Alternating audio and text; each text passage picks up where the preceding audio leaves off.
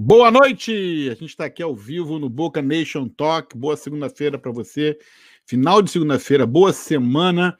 Nós estamos com um convidado hoje super especial, gerando muita emoção aqui para os apresentadores. Né? Fizeram, teve apresentadores fazendo fila na porta querendo se adicionar ao programa, porque senão temos que estar tá lá com ele. Mas olha, é, tá aí a turma original, o Marcos, que já entrou o Maurício também e o nosso convidado, que dispensa apresentações, Gerson, o Canhotinha de Ouro. Tudo bom, Gerson? Como é que você está? Tudo bem, muito boa noite a todos. Estou à sua disposição e é um prazer muito grande. A gente estava falando no começo aqui no intervalo, falando para o Gerson que é o seguinte, a gente achava melhor a gente não falar nada no show, deixar só ele falar e a gente ficava aqui ouvindo. Mas olha, muito obrigado, um prazer por você estar aqui com a gente. Eu sei que você é super ocupado com seus projetos, sua live, tudo isso aí, e você ter tirado um tempo para estar com a gente hoje aqui. Mas olha só, é, Niterói Raiz, o homem de Niterói, né? De Niterói, tá lá, fui pequeno, vizinho dele, perturbando lá, mas ele nem lembra dos piagens lá, como o pessoal do Sul fala. Sempre foi uma pessoa muito simpática, atenciosa com todo mundo. For, for, começou no Canto do Rio, não foi, Jéssica? É, comecei no Canto do Rio, futebol de salão. É. Eu fui, o Canto do Rio foi campeão dos Jogos Infantis, lá no Uau. Boqueirão do Passeio, lá no Rio. Tinha uma quadra lá. Mas agora.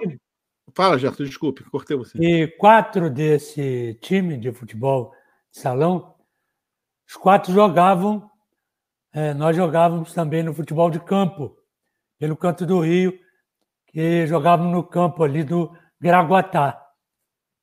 Mas e aí, isso. E aí esse time, o Canto do Rio, como antigamente a Niterói era a capital do estado, né? Então, o Canto do Rio foi convidado para jogar o futebol, para jogar o campeonato da Guanabara. E nós jogamos a preliminar, fomos convidados, jogamos a preliminar. E depois da preliminar, o Bria, quanto o Flamengo, o Bria foi no campo, foi no vestiário e me convidou para jogar no Flamengo. Aí começou realmente a minha carreira. Olha, agora é o seguinte: hoje faz. Nós estamos esse ano celebrando 50 anos. 50 anos da, do momento mais importante que eu acho, né? Da nossa história. Foi o momento que eu vendo o Gerson jogar como era pequeno, eu tinha nove anos, eu desisti de jogar futebol. Eu falei assim, eu não tenho como jogar como esse cara joga aí. Ele joga muito, isso eu não sei fazer. e aí eu queria começar com esse, com, com esse momento que todo mundo tem, quer rever da Copa de 70. Olha lá. Na cobrada. Em Carlos Alberto. Corrida Certo. Na esquerda, Everaldo. Jairzinho. Mediu o casaca, tocou para Gerson, dominou, limpou, bateu, gol! Gol! Gol! Brasil! Camisa 8. Uma boa jogada de zagueiro, fica pela esquerda, lançou para Gerson, ele dominou na direita, rolou para o comando, e pela esquerda, bateu firme no canto esquerdo de Albertozzi. Tem empatar na partida do as pernas. Gerson, Gerson, Gerson, camisa 8. Brasil 2, Itália 1. Um. Um grande gol do Gerson, numa jogada bonita de triangulação da bola por parte da equipe. É isso aí, Gerson. Me conta aí. Bom, essa jogada... Tenho... Nós fizemos uma pausa aqui. Cada um fez as perguntas, nós dividimos as perguntas, nós vamos tentar seguir na ordem, desde que a emoção nos permita. Mas eu queria pular uma aqui de cara, porque olha só, você, eu vi várias entrevistas suas e você falava o seguinte: eu tinha uma jogada, eu e Jairzinho, né? Não tem nada a ver com gol aqui, mas tem a ver com. Você esperava o quarto zagueiro sair para lançar o Jairzinho e fez isso um montão de vezes, né? Aí eu pergunto: era uma jogada que o pessoal estava vendo. Por que, que eles não paravam vocês? Me diz aí. Era um passo ensaiado. Por que, que não conseguiam parar isso? É, o problema todo é que nós fazíamos isso também no, no Botafogo, quando o Zagallo era treinador. Então, para o meu lançamento, né, no caso para o Jairzinho, se não foi, se não for direto na ponta, né, tem que ser no meio, atrás do quatro zagueiro, para ele entrar na diagonal. Então eu não precisava olhar para ele, nem ele para mim. Nós já sabíamos. Eu ficava olhando o quarto zagueiro. O quarto zagueiro saiu, abriu um buraco.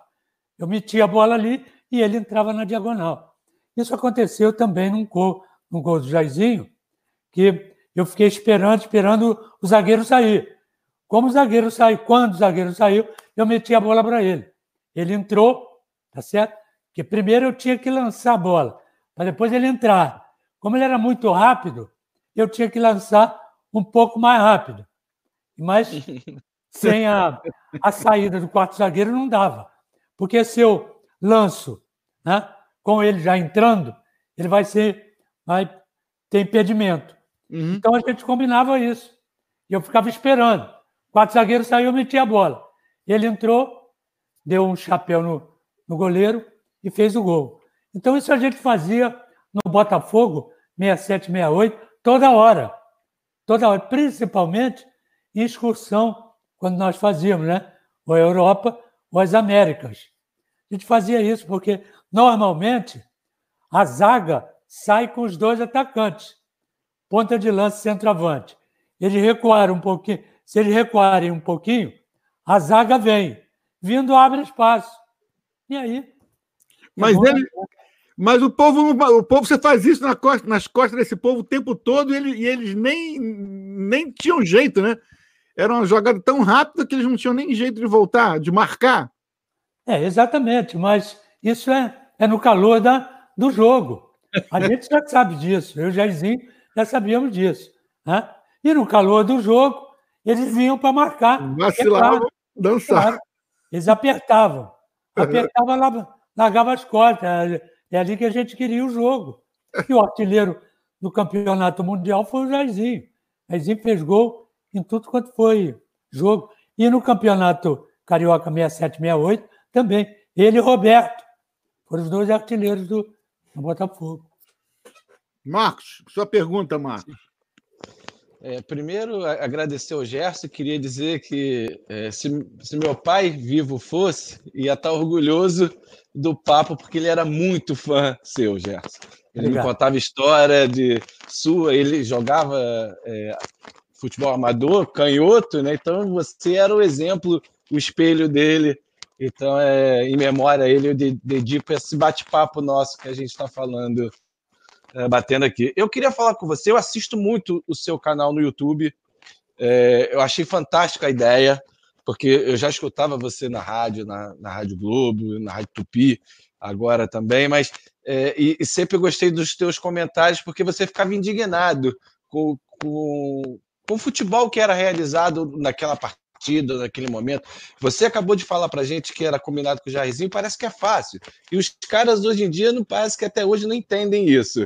Eu ia perguntar para você se o Flamengo de 2019, a maneira de jogar é o exemplo a ser seguido pelos clubes. Aí eu, eu emendo uma pergunta para você.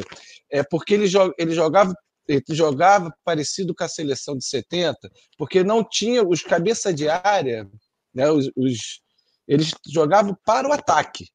Eles eram o primeiro atacante, não o primeiro da defesa. Você e Clodoaldo era assim na seleção, assim eu enxergo.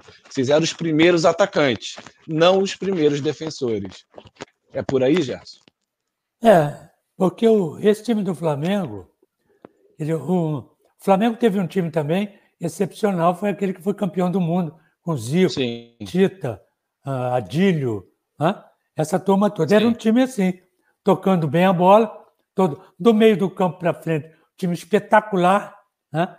no, do meio do campo para trás, uma defesa muito boa, não era excepcional, né? É, a não ser tirando Sim. os dois laterais, que os dois zagueiros eram muito bons. Os dois laterais excelentes. E do meio do campo para frente, a gente não precisa nem discutir. É mais ou menos como esse time de hoje do Flamengo. Só que o campeonato, o, campeon, os campeonatos brasileiros, né? ou o campeonato Sim. no Brasil, caiu muito tecnicamente. Que antigamente, na minha época, por exemplo, e na, nas épocas anteriores à, à, à minha, tinha o seguinte: Sim. era 80% de condição técnica e 20% de física. Hoje é o contrário: é 80% de física e 20% de técnica. Por isso que o cara erra um passe a meio metro. Ele mete para lá, o cara está ali, ele mete para lá. Ó. Ele não sabe. E a base dele é muito fraca também. Sim. Tá certo? Os treinadores de base são fracos, não sabem. Então, e não podem nem ensinar. Tá certo? Porque eles não sabem. Como é que eles vão verdade. ensinar? Então, é verdade. Exatamente. Então, esse time do Flamengo, ele vem da base, uma base boa, né? Bem arrumada, trouxe, contratou alguns jogadores bons ou muito bons, Sim. E trouxe um treinador, né, que o treinador fez toda a diferença desse time em 2019. Por quê? Porque ele trouxe para o futebol brasileiro, que estava caído, a dinâmica europeia. Tá certo? Correto. Que o tá Brasil certo. já tinha perdido. Ele resgatou e botou no time do Flamengo. E explicou tudo para os caras. E os caras entenderam botou no treino, deu certo, encaixou, acabou o problema. E outra coisa, você vê que o time do Flamengo tirava dois, três do banco e o nível técnico ficava ali, ó, um pouquinho para baixo, ali, mas ali. Né? Mas uhum. O conjunto era a principal coisa. E um outro detalhe também, ele incutiu no jogador do Flamengo que aonde estivesse um jogador adversário, deveria Sim. ter três no Flamengo. Tá certo? E tinham tá certo. os três. Então o Flamengo se comportava muito bem no toque de bola e principalmente na marcação para tomar a bola outra vez do adversário. Quando eles perceberam. em campo, né? Isso. Quando eles perceberam essa história, o Flamengo já estava jogando a Libertadores, porque o campeonato brasileiro terminou antes. Eles botaram a taça embaixo do braço e foram embora. E é, e, e é, um time, né, Gerson? E é um time que não, não, não parava de atacar. O tempo inteiro atacando. Isso é filosofia do treinador, que você quis dizer que ele trouxe da Europa para cá, que o Brasil tinha perdido, porque vocês em 70, é, vocês também não paravam de atacar, era, era o tempo inteiro. E o Flamengo de 2019 me passou essa semelhança de é, tá o tempo inteiro buscando gol. Tá 1x0, 2x0, 3x0, eles querem para cima, querem mais. Não dá chance para o adversário, é isso, Gerson? Exatamente, porque todo time que joga dessa maneira, né, nesse esquema, e todo time que joga tocando a bola, né, querendo o jogo, ele não joga uhum. aqui. Ele não toca a bola aqui. Aqui é só para saída de bola. Saiu, toca a bola no meio do campo, meio do campo já ultrapassa. E toca para frente. Esse negócio de você ter, como hoje tem aqui no Brasil, tirando o Flamengo. E uma, uma coisinha ou outra do Palmeiras, uma coisinha ou outra do São Paulo, e vamos parando por aí. Então, você tem a posse de bola. Você tem 80% de posse de bola. Você não chegou à meia-lua da grande área do time adversário que, que adiantou esse 80%? O, de, o que, que esses 80%, melhor dizendo, adiantaram hum. para o seu time? Nada. Nada. Então é melhor você ter 2% e estar dentro da área do adversário. Então, saída de bola é rápido. Toca no meio do campo, toca na lateral, lateral mete a bola e o time já foi. Eu já estou jogando dentro do teu campo. Por Sim. isso é que você está colocando que os dois homens mais plantados, cabeça de área, ou o primeiro volante e o segundo, Sim. já estão jogando na intermediária adversária. É ou isso. no grande círculo, na metade do grande círculo, para dentro do campo adversário. Eu estou aqui. Os primeiros atacantes. Exatamente. Meu ataque está lá. Minha defesa está aqui. Ó. Então, nós estamos praticamente dentro do campo adversário, com dois, três toques é o que a gente fazia 67, 68 Botafogo e a seleção brasileira. E o que está fazendo o Flamengo. O Flamengo não perde tempo em tocar mais de quatro passes da defesa para o meio do campo e para o ataque. Sim. Não perde. Então, isso é dinâmica de futebol. É, Gerson, deixa eu te fazer uma pergunta aqui. O, o Marcos foi para 2019, eu vou voltar lá para um pouquinho antes de 70. é, você falou que hoje é, a, a, o foco é mais na, na parte física, né? Mas eu, eu, lembro que vocês em 70 fizeram uma preparação que foi assim, muito diferenciada, tanto que a gente via vocês correndo o tempo inteiro em campo. E você estava no melhor momento da sua carreira, em 70? Bom, esse preparo físico de, de 70 está naturalmente também diferente desse de hoje, né? porque hoje é mais correria. Aquela época nós tínhamos um bom preparo para aquela época, tá certo? Mas muito mais inteligente, tocando mais a bola, né? tecnicamente falando, o time era melhor, os times eram melhores. Sim. E dentro da, da Copa do Mundo, nós tivemos um preparo físico para as eliminatórias. Primeiro, essa, essa seleção de 70, vale frisar isso, ela foi, ela tinha espinha dorsal dela, tá certo? Montada em 68, numa discussão que nós fizemos a Europa e as Américas. Então, dali saíram os principais para 69, eliminatórias, mais o preparo físico para as eliminatórias. Depois, fomos para fazer uh, a preparação, parte da preparação, ou da metade para o final da preparação da Copa do Mundo, fomos para o México, Irapuato, Guanajuato, é, cidades altas.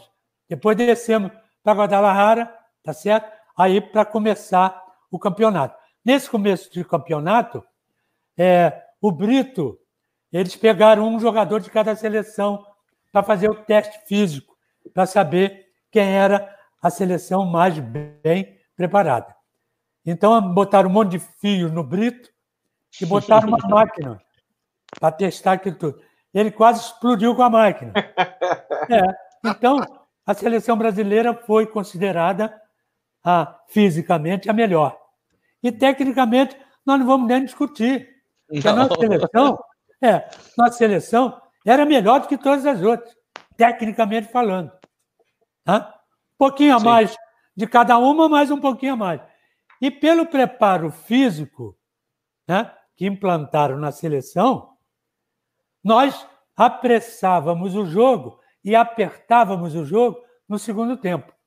Sim. E nós ainda tínhamos a nosso favor o calor, o sol, que para o europeu é era ruim. Por isso é que o europeu não gosta de jogar a Copa do Mundo. A uhum. Copa do Mundo do europeu é Copa, Recopa, Copa de Campeões, aquelas coisas. Eles não gostam de jogar primeiro, que é nas férias dele. Sim. Então, seria quando terminou né, Copa do Mundo, eles teriam que fazer uma pré-temporada. E não fazem. Entram direto no campeonato deles.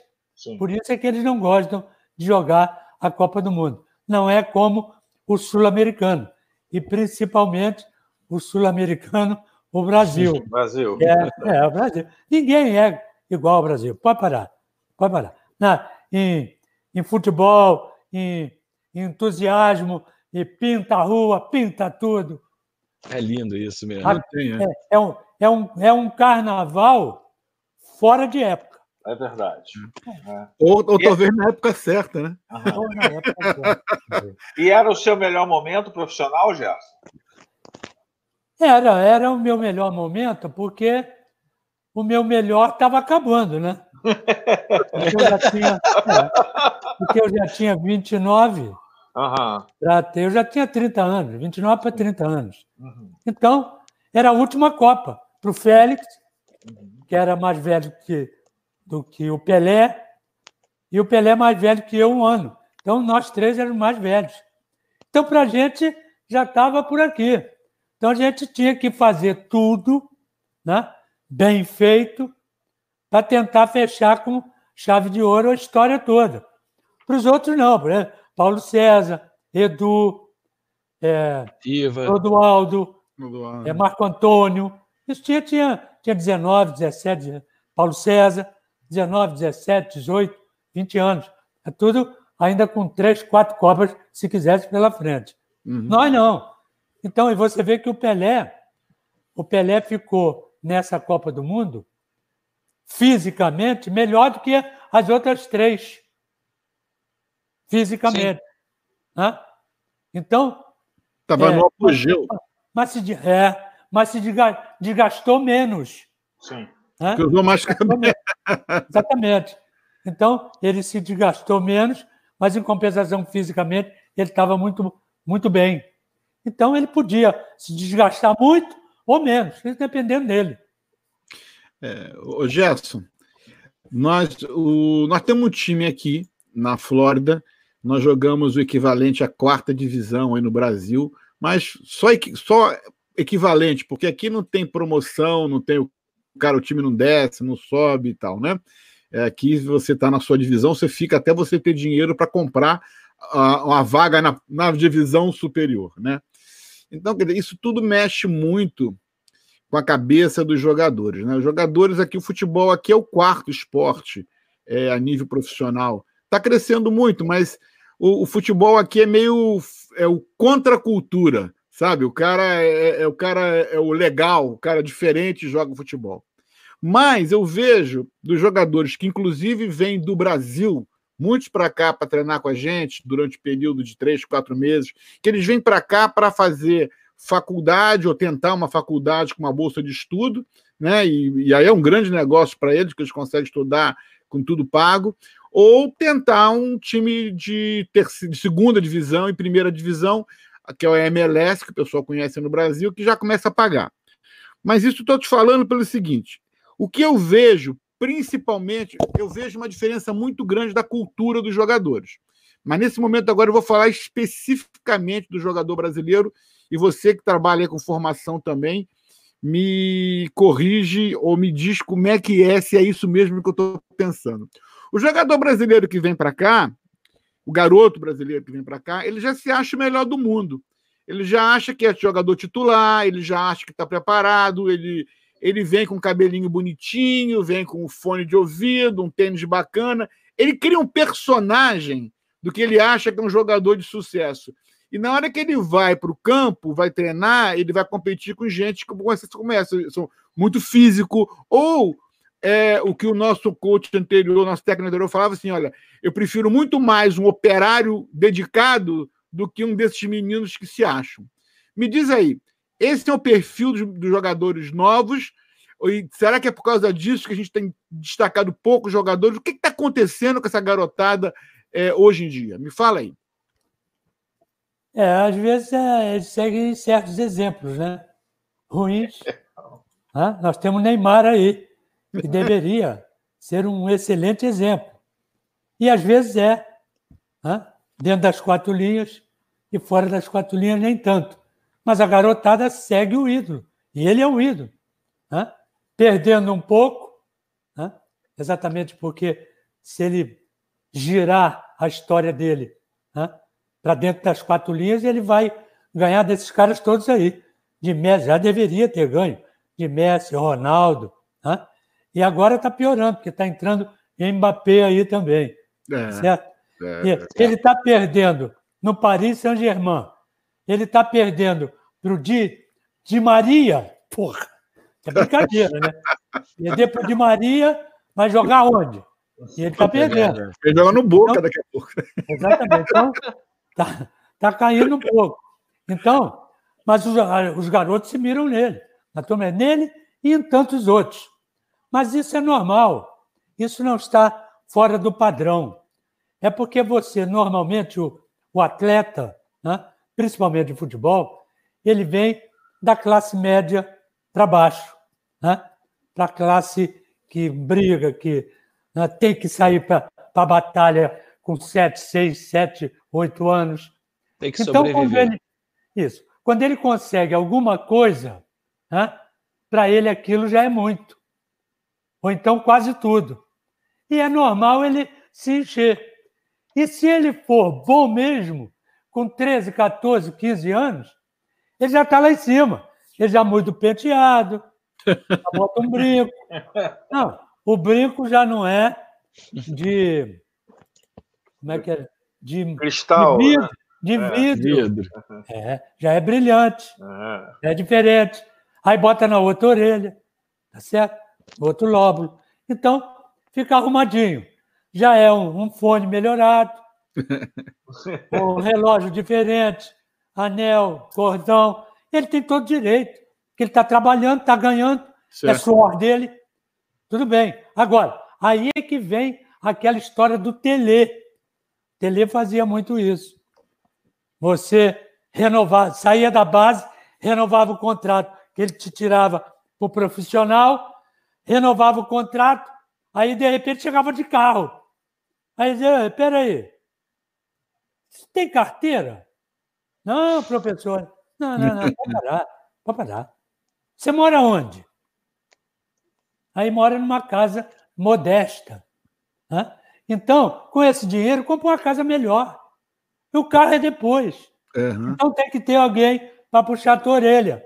Ó, cuidado, olha aí. Ó, você não precisa, para péssimos exemplos, você não precisa nem olhar para trás, basta olhar para o lado. Então, é, presta atenção.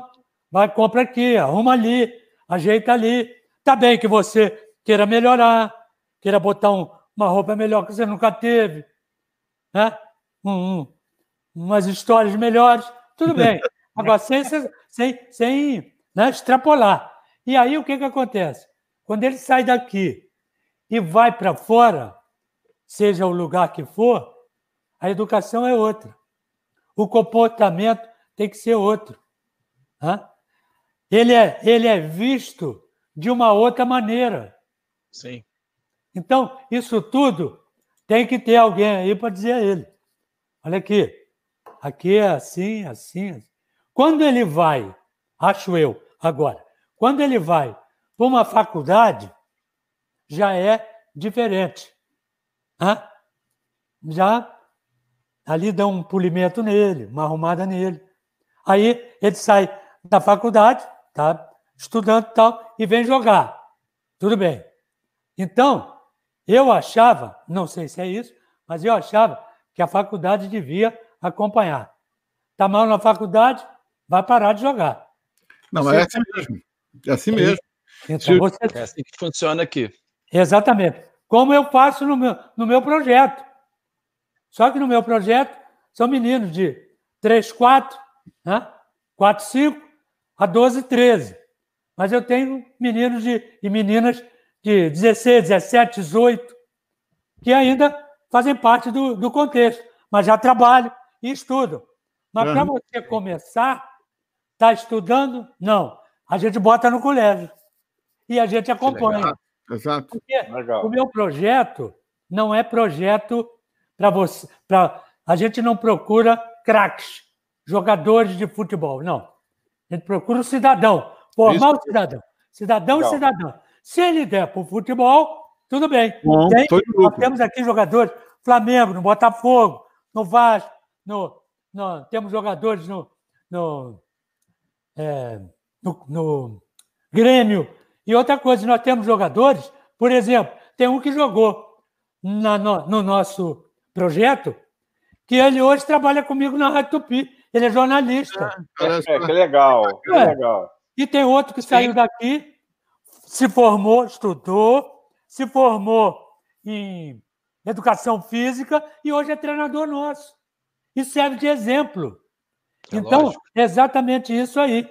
Então, quando o moleque chegar aí, ele já chega meio arrumadinho, ele é. já acha que é o. Já é o craque. Ele já acha que é um craque e tal. É. Vai lá na primeira divisão de vocês e vê que já tem alguns craques aí, já veteranos, uhum. nesses campeonatos. Sim. Então alguém tem que dar uma travada nele. Aqui, Acompanhar. É, aqui, peraí. Aqui é assim, assim, assim. Presta atenção. Né? Você pode se tornar um bom jogador para a primeira divisão. Aí você tem que sentar com ele e dizer assim: você acha que você vai jogar? Como fa falaram para mim? Você acha que você vai jogar até que idade? Mais ou menos. Aí, bom, até uns 30 anos.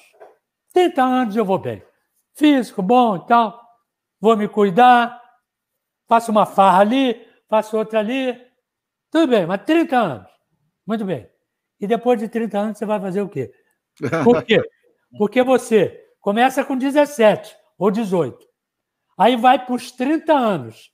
Nesse intervalo, tá certo? Nesse meio, você adquiriu família, mulher e filho, tá certo? É. Tá tudo bem, você está bancando. Acabou a fonte. Como é que faz? Verdade. Hoje em dia, você tendo um canudo embaixo do braço, Oi, que... já é um problema.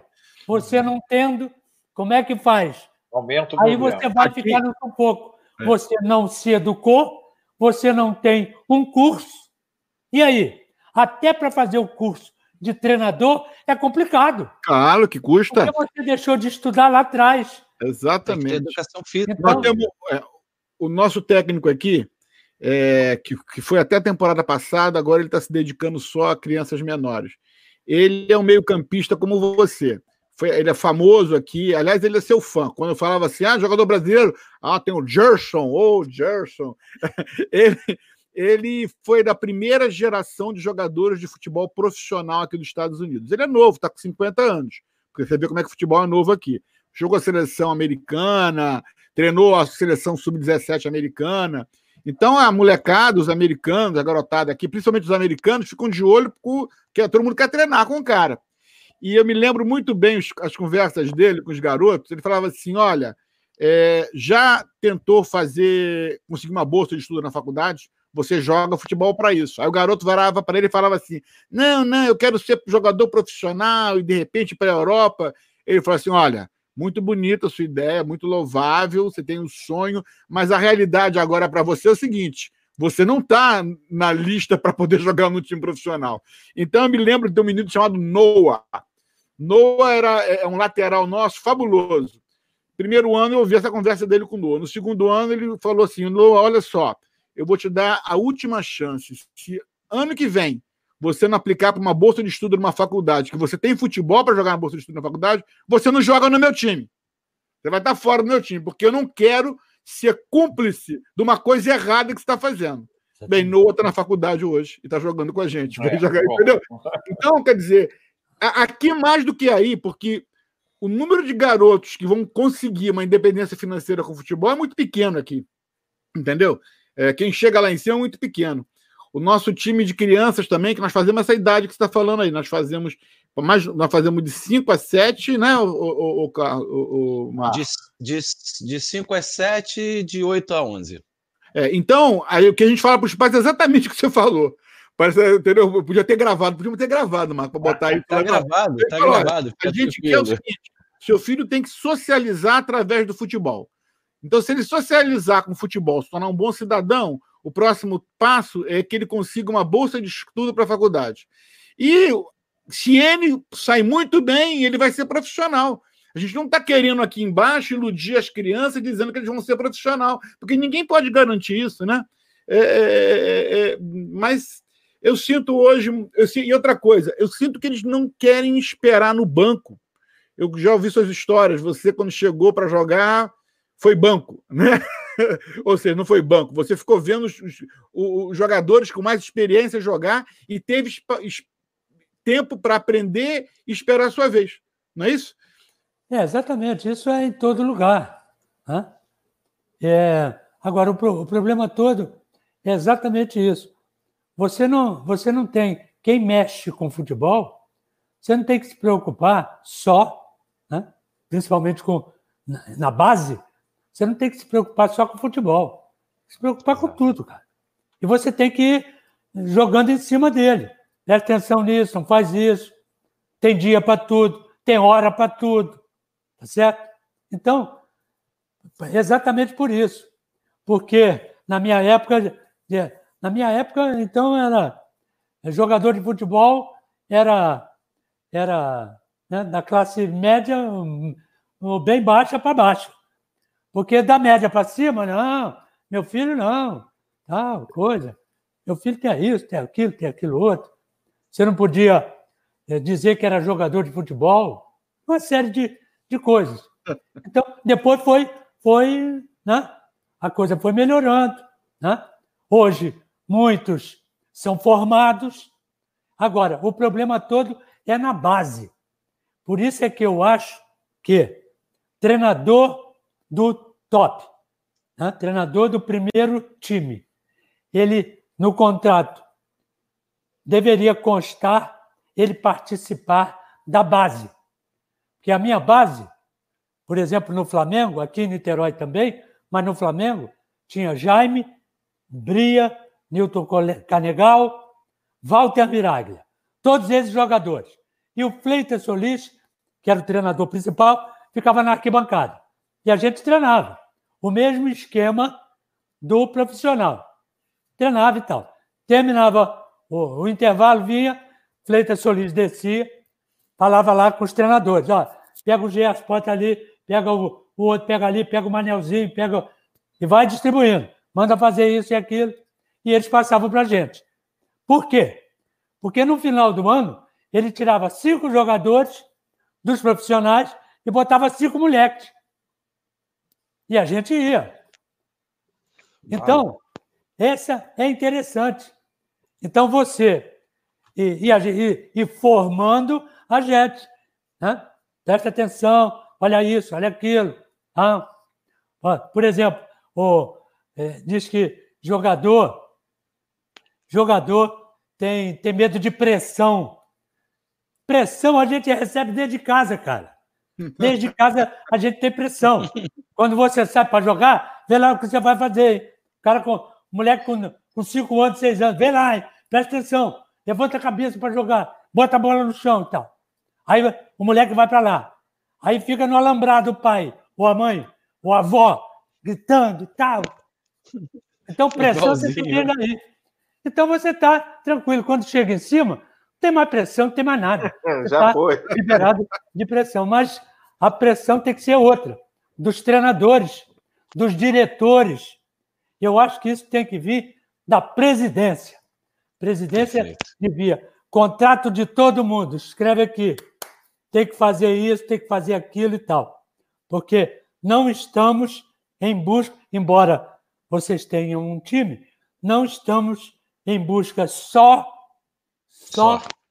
de jogadores. Estamos em busca do cidadão. Legal. Exatamente. Exatamente. Ô, ô, Gerson, eu vou, eu vou voltar um pouco para a Copa de 70, como a gente falou que está comemorando 50 anos. Uh, eu, li, eu li uma matéria ontem. Uh, a gente tem que se preparar para conversar com os, com os, nossos convidados, né? E você foi eleito o, o Bola de Prata, né? O segundo melhor jogador da Copa de 70. Ora, o Pelé foi eleito melhor, mas o Pelé a gente não conta. Então eu posso dizer que você foi. O Pelé, o Pelé a gente não conta. É, é um circo. É, não, o cara, é, é, as pessoas falam que o Messi é ET era, era o Pelé, o Messi é brincadeira. É. Então você, para mim, foi eleito o craque daquela Copa. É, e, e, juntando com essa, com essa pergunta, o José Roberto mandou uma pergunta aqui, falando: boa noite, Gerson. Saudações tricolores. A minha esposa também, a Lívia, é tricolor, te manda também saudações tricolores. obrigado. Ah, assim como você e todos os, os craques eram com uma perna só. Você fala bastante isso. Joga mais do que mediano. Assim é o Fred hoje para o Fluminense? Bom, Como é... você vê essa volta do Fred também? É. Emendando a Copa de 70 com você o melhor e o Fred voltando para o Fluminense. Bom, eu, eu digo o seguinte: na Copa de 70, eu era uma peça importante, eu era uma peça daquela engrenagem, tão importante certo. quanto todas as outras. Né? E acho que me, me saí bem, né? cumpri o meu papel, o meu pedaço, o que eu tinha que fazer, eu fiz, né? eu uhum. fiz, e ajudei também os outros, como eles também me ajudaram. E eu saí como o segundo melhor da Copa, para mim foi ótimo. Tudo bem, mais um carimbo né, no meu currículo. Ótimo. Eu, eu me preparei para isso. Eu me preparei para isso. Porque todo jogador, ele almeja chegar né, à seleção brasileira e ser Sim. campeão do mundo. Isso é o ápice da carreira de qualquer jogador. Então, eu me preparei para isso.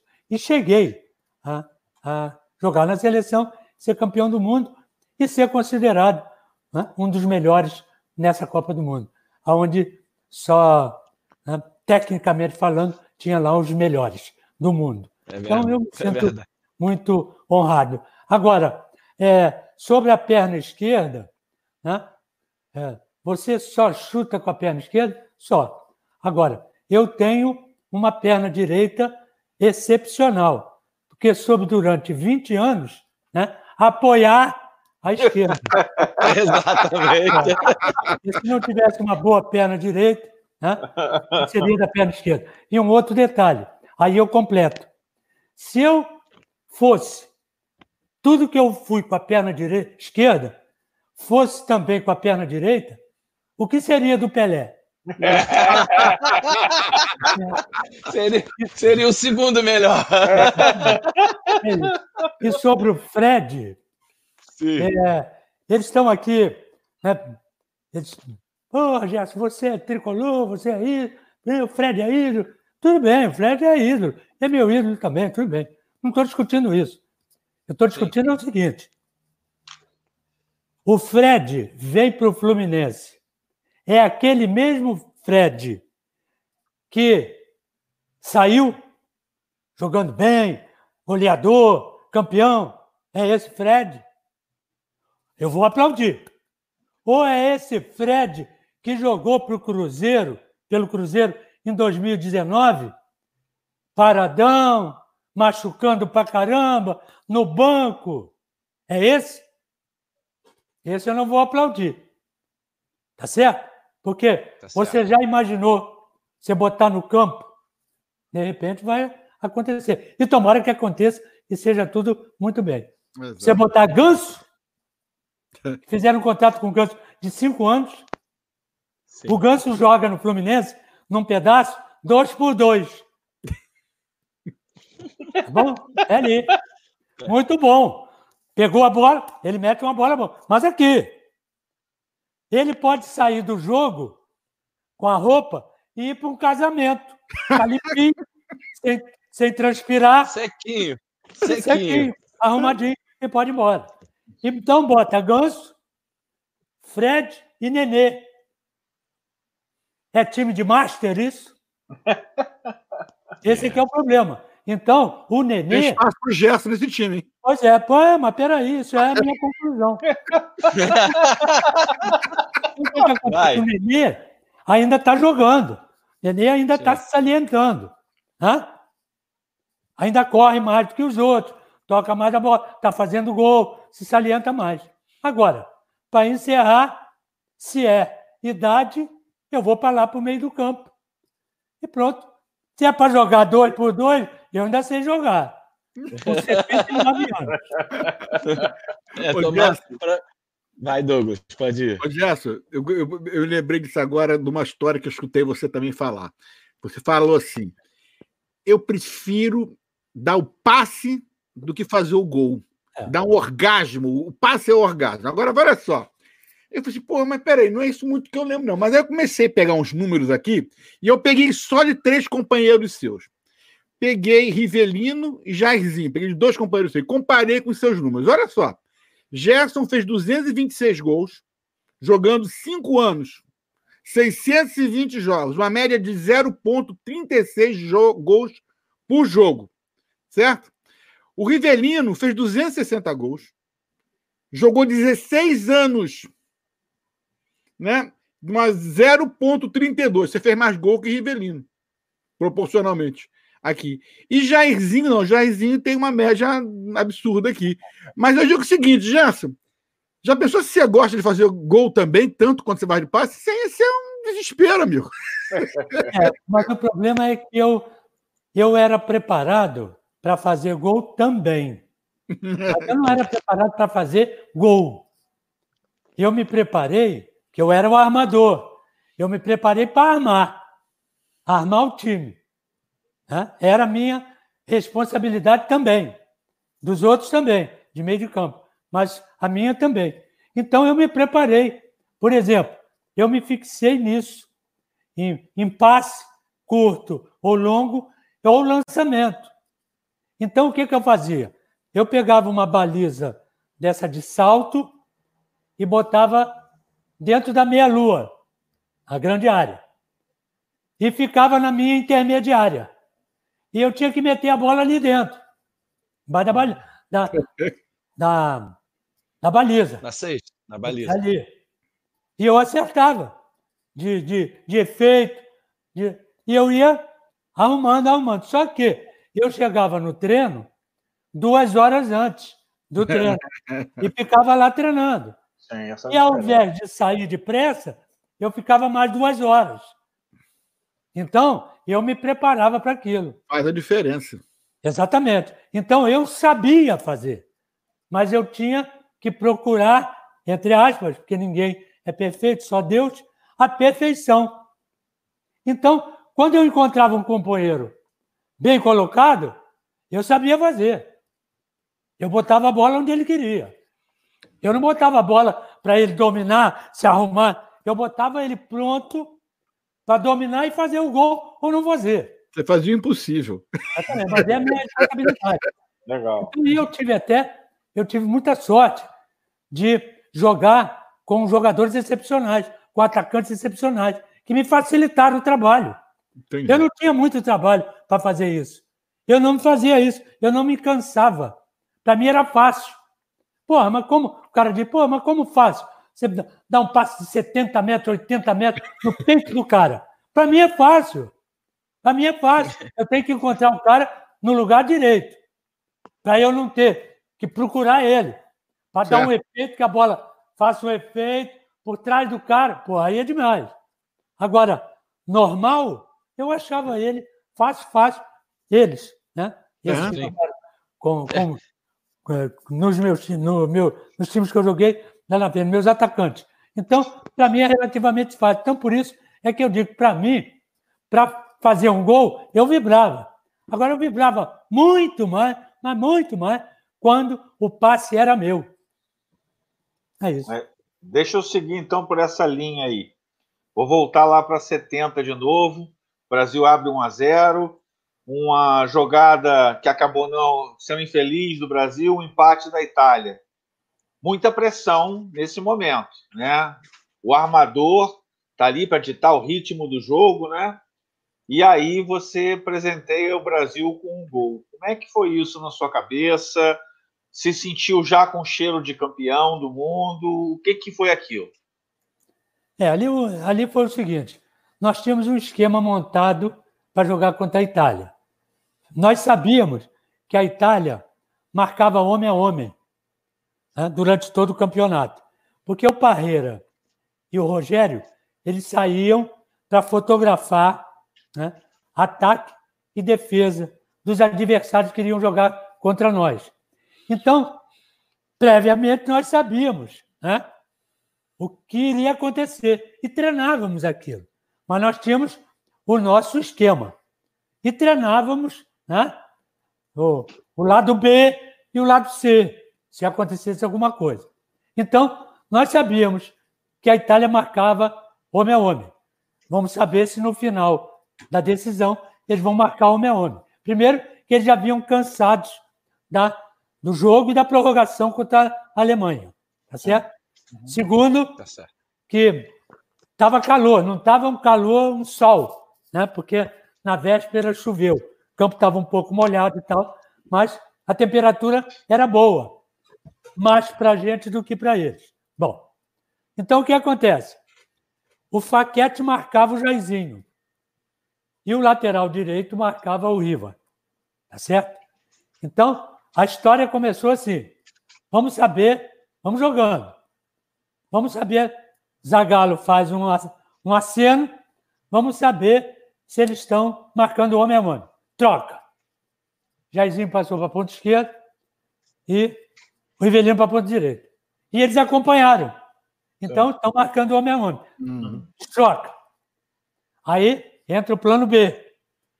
Vem o Rivelino para o meio, fecha aqui. O lateral vem. Uhum. Tá? Sim.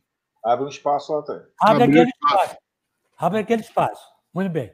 Aí o que acontece? Isso já estou me adiantando por quatro, por quarto gol. Uhum. Foi, a jogada foi mais ou menos essa. Mas ainda me referindo ao meu gol. Aí o que, que acontece? O Jairzinho recebe a bola, Carlos Alberto, mete no meio, recebe a bola aqui, na meia.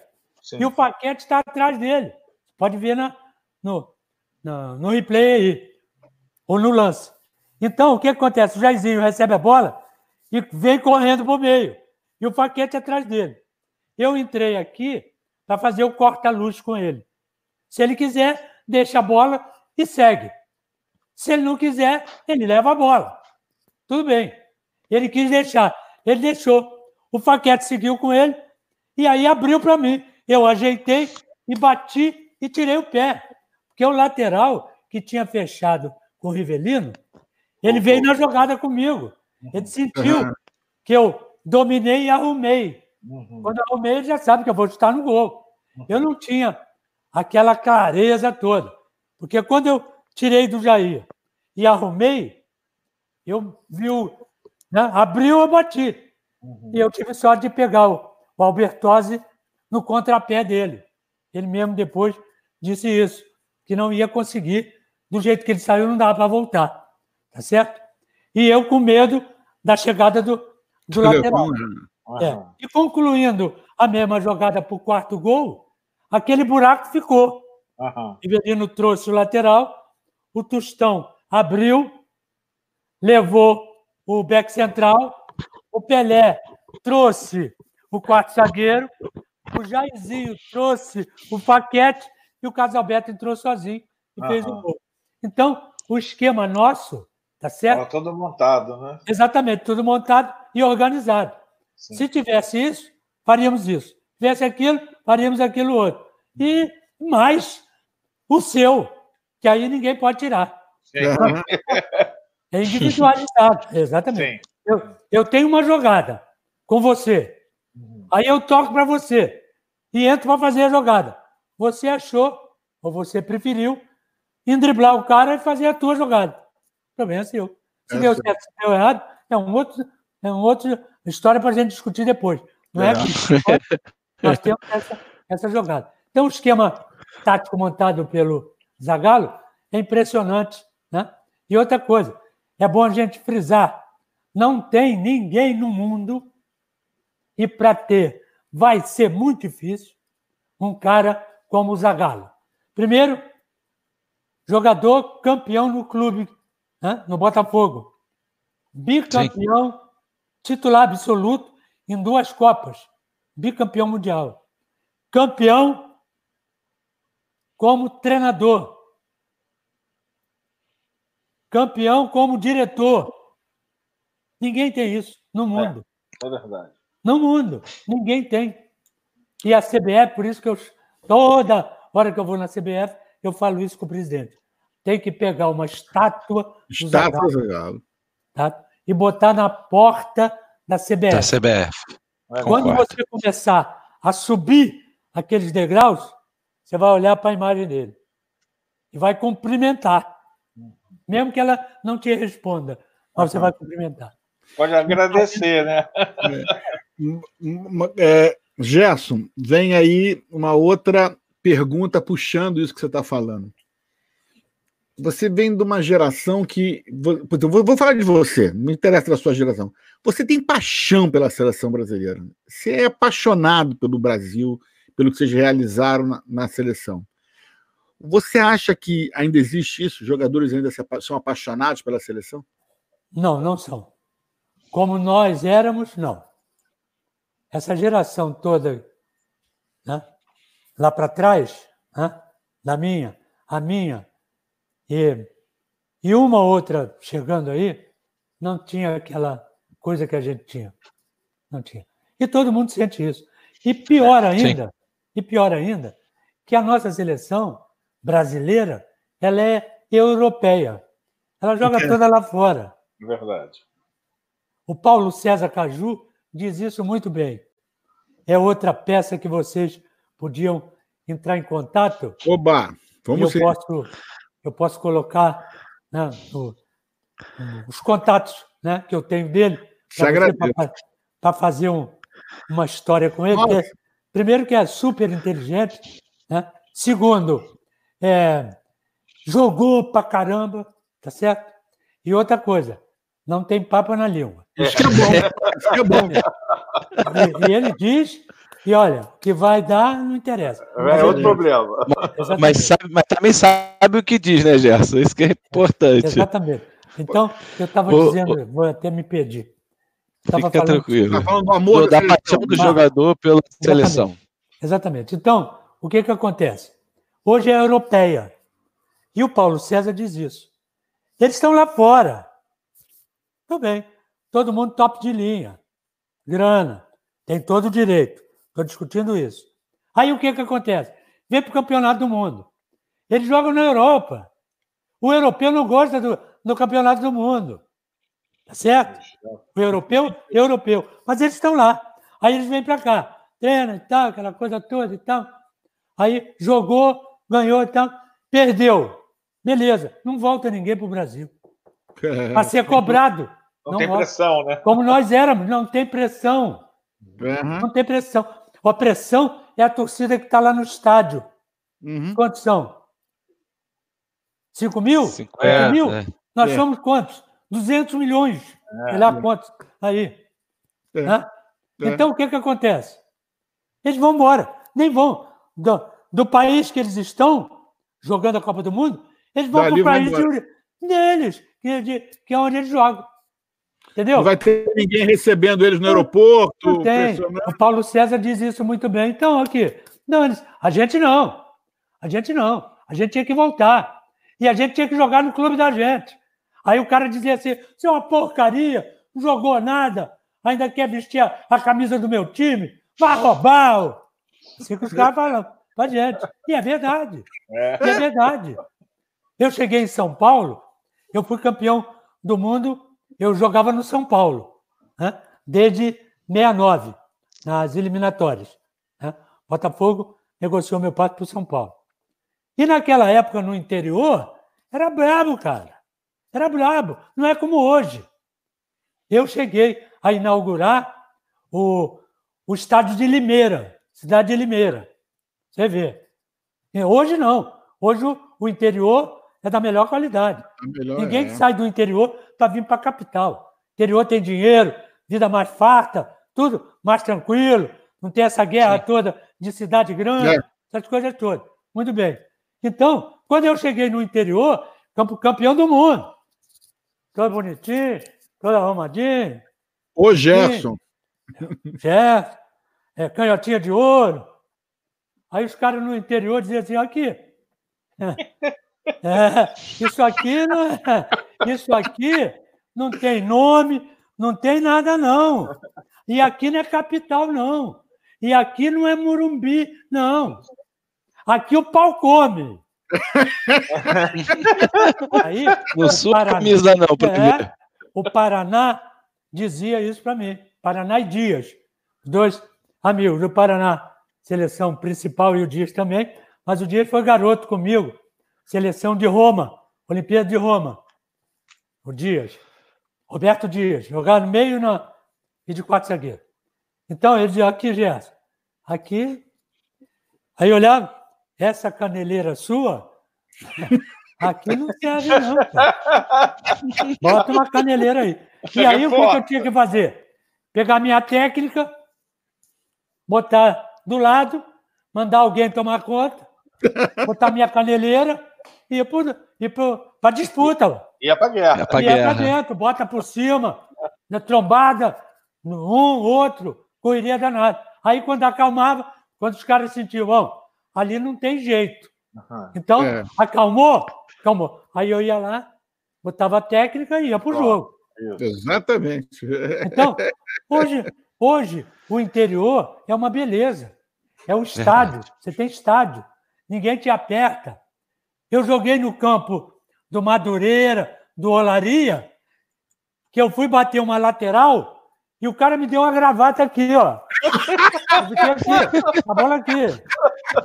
Sabe quê? Não tinha alambrado, era cerca. O cara ficava assim, ó, olhando você passar aqui. Jogar aqui no Rio, Olaria, você conhece. Olaria, Madureira, São Cristóvão, Campo Grande. É. Era brincadeira?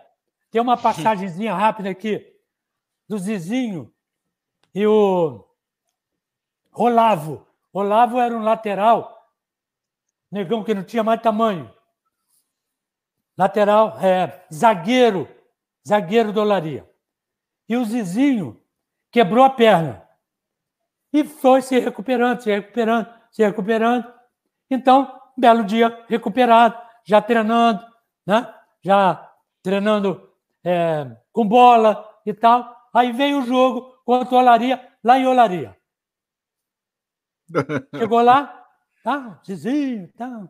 Era o mestre, mestre Ziza. Opa. Entraram em campo. Ah, galera toda do Flamengo lá, Olaria, eram, né? Era Caldeirão. tudo é, tudo arrumadinho e tá? tal. Aí o Olavo foi lá falar com, com o Zizinho. E aí, mestre, tudo certo? O Zizinho falou, tudo certo, então, tá, já está recuperado, tá? É, já estou me recuperando aos poucos, tal. Esse é o primeiro jogo e tal. Ô, mestre, que perna que o senhor quebrou? aí o Zizinho falou, eu não sei que perna, mas acho que foi a direita. Foi a direita. Ele falou, então, mestre, cuidado, porque ela pode ser quebrada outra vez. Olha. E aí? É muito mais. Como é que vai para jogar? É, e ele não tinha ninguém para dar, ele dava nele mesmo. Então, antigamente era complicado. Hoje Sim. tem os grandes estádios. Por exemplo, não tinha, não tinha, na minha época de Flamengo, não tinha Morumbi. Tinha Pacaembu, só Pacaembu. Não tinha Morumbi. Sim. Então é. E, e o grande e, estádio e, era só o Maracanã também. É, exatamente. E olhe lá. Uhum. E olhe, olhe lá. lá. São Januário era o segundo maior na época. É, né? Exatamente. Agora, é, era, era mais complicado. Hoje tá fácil. Hoje, eu já vi o cara recusar seleção brasileira. É, é uma coisa que não existe, né, cara? Seleção brasileira Como, né? é o que eu disse, é o ápice, cara. É, é o ápice. você ser convocado para a sua seleção independentemente de idade. Tem nego aí pedindo com 40 anos para entrar de novo na seleção. É, Tem gente que vibra ainda, com 40 anos. Sim. É, é. Se você chamar Toninho Cerezo, como é que é o nome desse menino do Palmeiras? Felipe Melo? Não. É, parou de jogar com 40 anos, 45 Zé Roberto. Zé Roberto. Zé Roberto. Ah, vai, vai. Se você chegar lá pro Zé Roberto, Zé Roberto, vem aqui. Aqui, ó, eu estou com uma dificuldade também. aqui no meio do campo. Seleção brasileira, dá para você chegar? Eu acho que ele vai dizer para você: me espera aí, meia hora, deixa eu me aquecer aqui que eu já volto. já estou chegando. Mas Ainda tem, tem aquela tesão toda e tal. É. E hoje não. Ganhando muito, tá é. nem aí. E, e, não tem quem oriente também, né? Isso e não tem quem oriente, exatamente. E a molecada tá vendo isso. Tá vendo. A molecada tá vendo isso. Não tem, não e a molecada.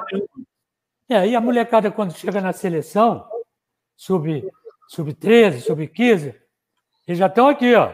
Uhum. Ninguém aperta a orelha dele lá embaixo, que é, é outro erro da CBF e dos diretores, principalmente, e dos treinadores. Não aperta a orelha dele. Ele é sub-13. Amanhã sub-15. Sub-17. Só vai piorando. Sub-20. É. Aí ele não fala mais com você. Aí, sub-20, entrou na seleção brasileira, fez um golzinho, ele quer tirar o treinador. É. é exato. Esse é o problema. É, exato. Esse é o problema. Ô, Gerson, falando em treinador, você você comentou uma vez sobre isso. Quando o pessoal te chamou para o Fluminense, para você encerrar sua carreira, você descobriu depois que os caras talvez tinham um plano de você ser treinador. Você, o que, que acontece? Você não, não, não teve vontade de treinar um time? Conta essa história de treinamento, de ser treinador. É, quando, quando eu parei de jogar, eu disse para o presidente que não queria mais jogar, meu contrato já terminou 73 para 74, e eu estava na seleção brasileira. Aí tive um estiramento forte né, no, no Fluminense, treinando. Fui convocado, fui lá, me apresentei. Aí o Lídio viu que eu estava machucado e mandou eu para casa já. Continuei convocado para me tratar. Se tivesse bem, entraria na seleção. Tudo bem. Aí não, não deu. Quando eu acabei de me recuperar, a seleção já estava um mês junto, né? já estava treinando, jogando, quase embarcando. Aí, o que acontece? Eu ainda tinha que, eles já bem mais preparados, eu ainda tinha que voltar a me preparar. Né? Tinha parado de, da contusão, comecei uma corridinha ali, tratamento aqui. Então, daqui que eu chegasse a eles, eles já estavam quatro anos na minha frente. Não ia dar. Uhum. Então eu fui lá, agradeci e tal, chorei né? uhum. e vim embora. O que, que eu vou fazer? Vim embora. Muito bem. Aí fui para a direção do Fluminense e disse o seguinte: olha, estou parado, não quero mais, muito obrigado. Né? Encerrei a carreira no meu time, que não iria encerrar. Eu iria encerrar em São Paulo, no São Paulo. Mas aí, por problema da minha menina mais nova, aquela temperatura, toda hora ela ia para o hospital, tinha que botar oxigênio e tal. Aí minha mulher falou: eu vou embora, não dá mais, vou embora. E eu aí fui lá, conversei com o doutor Henrique Aidar, né? doutor Laudo Natel, dois presidentes excepcionais, é, entenderam a minha história e eu vim embora. Eu ia encerrar lá. E aí foi o Botafogo, não fez, foi o Fluminense. Eu ainda disse: para que vocês me querem no Fluminense. Vocês têm lá Pintinho e Kleber, dois excepcionais jogadores, saindo recém-saídos da base. Não, queremos você para dar um alô, para ter, segura aqui, bota ali. Bom, se vocês querem assim, eu vim. Muito bem. Aí, resultado. Falei, olha, não quero mais e tal. Aí entrava o doutor Horta. Então, uhum. me chamou e disse assim: teu contrato terminou. Quer fazer um contrato de jogador? Não, não quero mais. Então vamos fazer um contrato de treinador. Quero que você treine essa máquina que eu vou montar. Vou trazer A, B, C, D. Vai fazer um timaço. Uhum. Vai fazer um discreto aqui. Vai sair todo mundo daqui direto para a seleção brasileira. Marco Antônio, Paulo César, é, Gil, Pintinho, Kleber, Rivelino. Eita. Então, aí resultado. Falei, presidente, falei para ele, presidente, eu conheço, eu conheço tudo que está acontecendo aqui. Estava jogando aqui. Estava aqui, né? Sou, sou modéstia à parte. Sou um dos líderes. Modéstia à parte. Sou um dos líderes. Um, dois. Tinha três, quatro lá. Conheço tudo aqui. O senhor acha que eu vou ter cara? Eu saindo vou tirar A, B ou C, para o senhor entrar com a sua máquina aqui, como é que eu vou fazer isso? Então tem é. cara para isso. É. E outra coisa, não é a minha praia. Muito obrigado. Estou torcendo porque sou tricolor e principalmente para esse time que o senhor vai, vai montar aí. Esse time vai dar alegria aí a galera toda. Muito obrigado. Não quis nem, não quis nem jogo de despedida. Ponto. Encerrei, encerrei fiz a minha parte, acho que fiz muito bem, tá certo? e, e, fui, e fui embora. E entrei aonde eu queria entrar, que de vez em quando eu já comentava jogos para a Rádio Tupi, junto com o Marcondes e o, e o do Alcei Bueno Camargo, mais o Rui Porto. Foram os três mestres que eu tive aqui na Latinha. ô, Douglas, eu tenho chance para mais uma pergunta? Tem, tem, vou te botar, vou botar o um comentário, uma pergunta que tem aqui, e aí você faz Sim. a pergunta. Uh, lê para ele tá. esse comentário aí, né? Vou ler. Gostaria de fazer. Aqui foi, é o Davi Miguel Ribeiro, Gerson. Ele gostaria de fazer uma pergunta para o Canhota. A seleção brasileira jogou na estreia no sistema 4-6 e ninguém na frente. A pergunta é: esse sistema funcionaria contra a Alemanha em 2014? Eu não entendi a pergunta. É, porque o, em 2014 ele está colocando esse último campeonato que o Brasil perdeu de 7 a 1 7 a 1, é. é. Sim. Ah. É. Ali não, não tinha esquema, cara. Tinha não esquema tinha, ali. É. Ali, a seleção não, perdeu não quando o Neymar esquema. saiu, eu acho. É. Né? Não, independentemente do, do abalou Neymar. a seleção. Eu digo que abalou a seleção. É, é, mas desarvorou todo mundo. Sim. Então tinha que parar. Dois, para. Vamos saber o que está acontecendo. Independentemente Sim. do treinador. Vamos Sim. juntar aqui. Ué, o que está acontecendo aqui? Ei, vem você para cá, vai você para lá. Para aqui. Estamos com 2 a 0. Mas não. Quando eles, quando eles descobriram, está 7. Né? Ou 6. Tá aí é. tem que sair de campo. Ó, muito obrigado. Vou embora. Se quiser ficar jogando sozinho aí, fica, mas eu vou embora. Fica. A vergonha, é. vergonha é menor. É. Sai com 4, Exatamente. Cinco. É exatamente isso. Agora, é. a seleção de 70 que ele colocou aí, Sim. isso é o que eu estava dizendo para você. Porque nós tínhamos uma, um esquema e variações dentro desse esquema. Né? Que eu botei fase A, B, C, tá certo? Então, o que acontece? É, o grito do Zagalo, saída de bola, vamos apertar. Ia todo mundo para lá, apertar tudo. Esprememos os caras todos lá naquele, no campo deles. Meia pressão, vem aqui. Sem pressão, todo mundo aqui atrás. A nossa defesa, o nosso ataque jogava dentro do grande círculo, atraindo, atraindo o adversário para o lançamento nas costas dos caras da zaga. Então, isso tudo era esquema. Isso, isso tudo era, era variação. Era o 4-6 que ele falou. Exatamente. 4-4-2, nós jogamos. 4-4-2. Ué, 4-3-3. 4-4-5. E aí... Isso, isso o Zagallo era mestre em fazer variações de, de, de, de, time, né? Então, 4-5-1, a gente jogava. 5-4-9, 10-11. 4-5-1, botava quem é o um da frente? Não sei. É o que chegar lá. É o que se aventurar lá. Pode ser o Jairzinho. Direto na diagonal. Até o meio. Sim. E se, e se fica saco como você Tostão, podia ser o Larga, Tostão também, o falso. É, exatamente. Então, isso estava tudo treinando. Então, é o que eu estou dizendo para você. Nesse, nessa Copa da Vergonha aí, de 7 a 1, não tinha nada, cara. O que que é. tinha? Que esquema? Diz o esquema aí. Diz variações dentro do esquema. Ah, era 4-4-2 e ponto é. final. E dane-se, vamos para lá. Somos bons, vamos ganhar. Aí Ganhamos saiu a Copa melhor das Confederações, acharam que estavam bem e chegaram de salto alto na Copa do Mundo. Essa aí, é a minha visão. Tiraram o melhor nosso, que era o Neymar, Sim. que já vinha programado, que já vinha programado para tirar ele. Como no Uruguai, Brasil e Uruguai, Copa do Mundo, estava programado para tirar o Pelé. Só que o Pelé não é história, não é bobo. Ele não fica de costa pro cara. Estava sempre Sim. de lado. Então ele saiu aqui correndo, pelo lado esquerdo. Sa... Aí veio o cara, lateral. Quando o cara começou a encostar, ele deu uma cotovelada no cara. Quando bateu aqui, o cara foi para trás.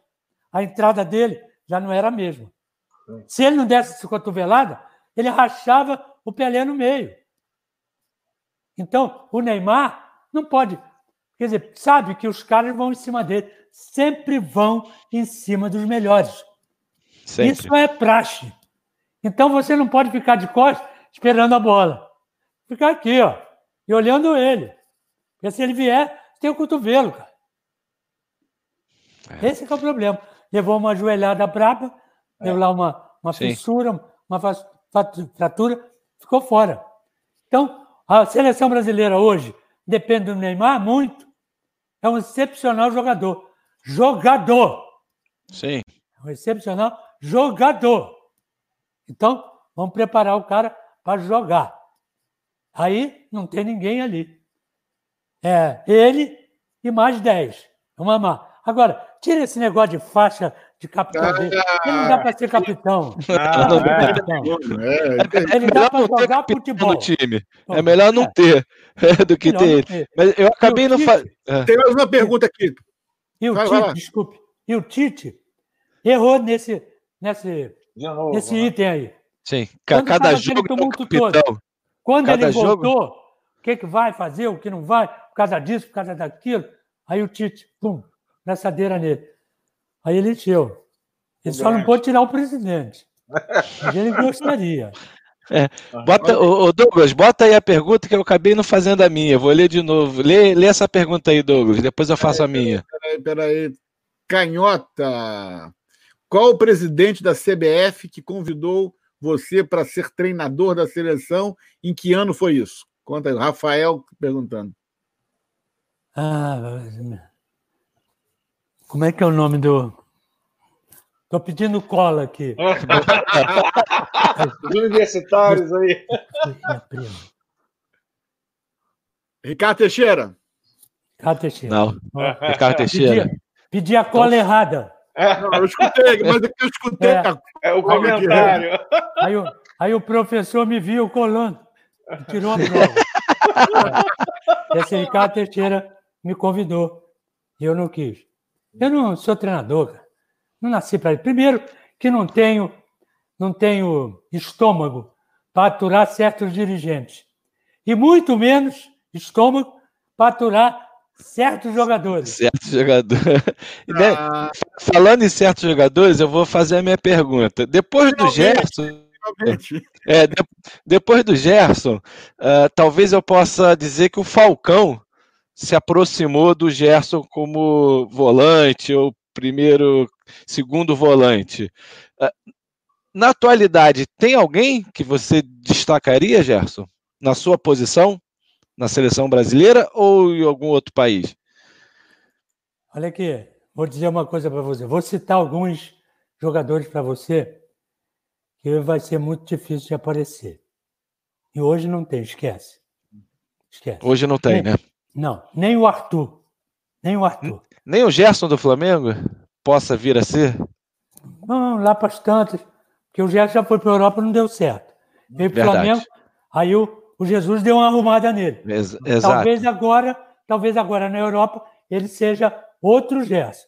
Porque esse Gerson da Europa no, no início estava no banco lá.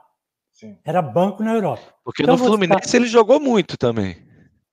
Também. Em outra posição. Mas, né? mas bateu lá fora, não foi isso. Então eu vou citar para você. Jogadores vai ser muito difícil de aparecer. Você colocou o Falcão aí. Falcão, Sim. Dirceu Lopes, Ademir da Guia, Rivelino, de cá.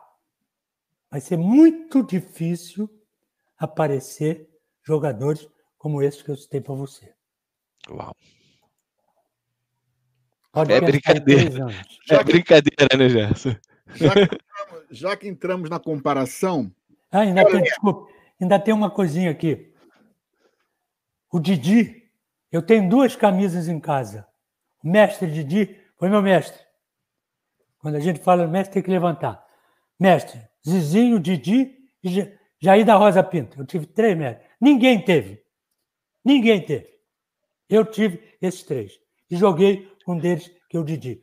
O Didi me deu duas camisas. Gerson, camisa 8 da seleção e camisa 8 no Botafogo. Se aparecer alguém melhor do que eu, você pode entregar a camisa. O Didi falou isso. Tá, As duas camisas estão lá em casa. Está com você até hoje. Quem é que vai jogar mais do que o cara? Fala para mim. Não tem. Olha só, nessa de comparação, Pelé. Quem compara Pelé? Essa é a primeira pergunta. A variação da pergunta é: o Ronaldo, o Ronaldo e o Messi chegam perto? Vai lá, fala aí. Eu gosto de ouvir você falando. Tá de brincadeira, né? para alegrar, para alegrar a noite. Mas só se for para alegrar. Aí tá bem. Porque, olha, são dois jogadores que eu vou botar mais um século para aparecer. Aí os caras, você está maluco? Está esclerosado? Estou. 79 anos, estou. Esclerosado, maluco. Eu, com 20 anos, não estava. Com 79, posso. Estou mais ou menos. Posso até estar. Mas Garrincha e Pelé, esquece. Não aparece mais ninguém. Ponto. Ponto. Então, se você quiser comparar, compare os dois. Eu, por exemplo, joguei com os dois e joguei contra os dois. Eu não sei até hoje quem jogou mais. O, vamos por, por parte. O Pelé. O Pelé, você, tecnicamente falando, né? você uhum. imaginava o que ele ia fazer. Hã? Bom, meteu a bola para ele, ele, mas vou lá. Quando você chegava, ele já tinha feito. Por quê? Porque o raciocínio dele era muito rápido. Então, ele, de raciocínio, ele estava na frente de 500, na frente de 800 e na frente dos cento e tantos milhões aí de jogadores. Tá certo? Então, e já o Garrincha. Era impossível, cara. O que, que esse cara vai fazer? Ele parava na tua frente. Aconteceu comigo.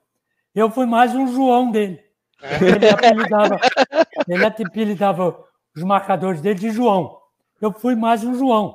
Então, ele botava aqui a bola e ficava aí. E eu, eu e Jordão. Eu e Jordão. Aí ele vinha empurrando a bola em cima da gente. E a gente recuando. Marac Maracanã com 180 mil pessoas. E eu recuando. Aí o Jordão gritava, para aí. Aí eu parava. Aí ele parava. Aí ele fazia assim. E a gente fazia assim, a bola está aí, parada, na frente dele. De repente ele fazia assim e empurrava para o outro lado. A gente não é de elástico, cara. Vai Aquele drible dele, ele jogava a gente para cá e passava aqui, ó. Então, no Maracanã, o primeiro gol contra o Flamengo, na decisão, ele pegou nós dois aqui na, na linha de fundo. E naquela época, os fotógrafos ficavam rente à linha de fundo. Sim. Hoje não. Hoje anda um pouco mais para lá, porque ali ficam as placas de propaganda e tal. Aí o que acontece? Hum. Ele deu esse drible. Fez, nós paramos, fez assim. De repente ele joga o corpo para dentro e nós viemos. Porque aqui ele não passava, cara. Aqui está um, tá um palmo da linha. É, que, esse desgraçado vai passar aqui? Aí, resultado, ele passou. Jogou para cá e passou aqui. Nós embrulhamos lá com os fotógrafos, aquela confusão toda. Nós não vimos o gol. Nós vamos saber depois. A bola bateu na cara do Vanderlei, no, no rosto do Vanderlei, e entrou. O que você vai fazer com isso? Então, era impossível. Virou mais um imaginar, João, né, Gerson? É, você imaginar o que, que esse cara ia fazer. Então, tira os dois. Aí certo. nós temos Ronaldinho Gaúcho, chegando lá aos dois, um pouco mais abaixo. Evaristo. Sim. Certo? Uhum, Aí, certo. Zizinho, Leônidas. Zagalo? Não. Aí também você já quer demais. Aí, vem, descendo, vem descendo. Aí é. começa essa rapaziada toda. Aí, vai, aí vem embora. Porque daqui para cá, né, o degrau é diferente. Para você chegar aqui, tem que fazer muito. Aí, é, esses infelizes aí, tem infeliz para isso, que compara o Maradona ao Pelé. Uhum. O Maradona não jogou mais do que o Ronaldinho Gaúcho. Não Na minha opinião, não jogou nem mais que o Zico. Não jogou, não jogou, não jogou. E, e Messi? Messi é bom porque o Ronaldinho Gaúcho saiu. Senão ele não seria isso. É verdade. Agora, hoje, hoje ele é. Porque a Europa tá certo? Padece, né? ou uhum. melhor uhum. dizer, carece Carece. de grandes jogadores. Por exemplo, os dois jogadores excepcionais de meio do campo, né? é, Chave, agora a cola foi boa. Chave e Iniesta. Iniesta. Que esses dois ganharam a Copa do Mundo para a Espanha. Uhum. Tanto é que quando eles estão, estavam no Barcelona, Barcelona era aqui. E o ah. Messi, Messi jogava lá. Não jogava. É. Aí saiu o Chave. Tá certo? Ficou o Iniesta. Ainda um pouco velho e tal, mas controlando. O Messi ainda continuava lá. Saiu o Iniesta. Entraram os dois homens de meio do campo brasileiros. Caiu. Caiu tecnicamente, assustadoramente. O Messi hoje é terceiro homem de meio do campo. Ele vem aqui. Às vezes ele está atrás do cabeça de área, armando o jogo para ele mesmo, para chegar lá. Ele não vai existir. É. É. Por isso é que ele está pedindo a volta do Neymar. Sim.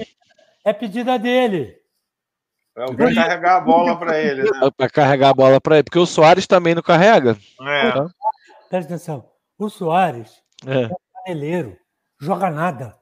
O Cavani é um caneleiro, não joga nada. Tem que ter dois, três para jogar para ele.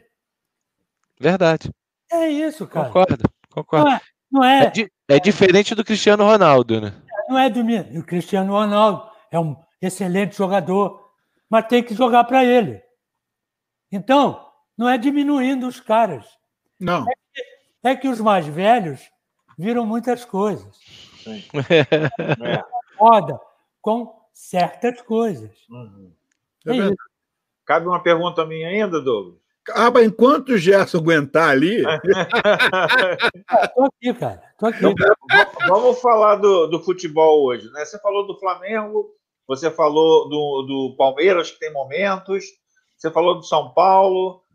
E o Grêmio? E o Grêmio do Renato Gaúcho, que no ano passado se, se dizia ser o melhor time do Brasil, e aí levou aquela espanada do Flamengo no Maracanã e vem desabando ladeira abaixo. Como é que está o Grêmio?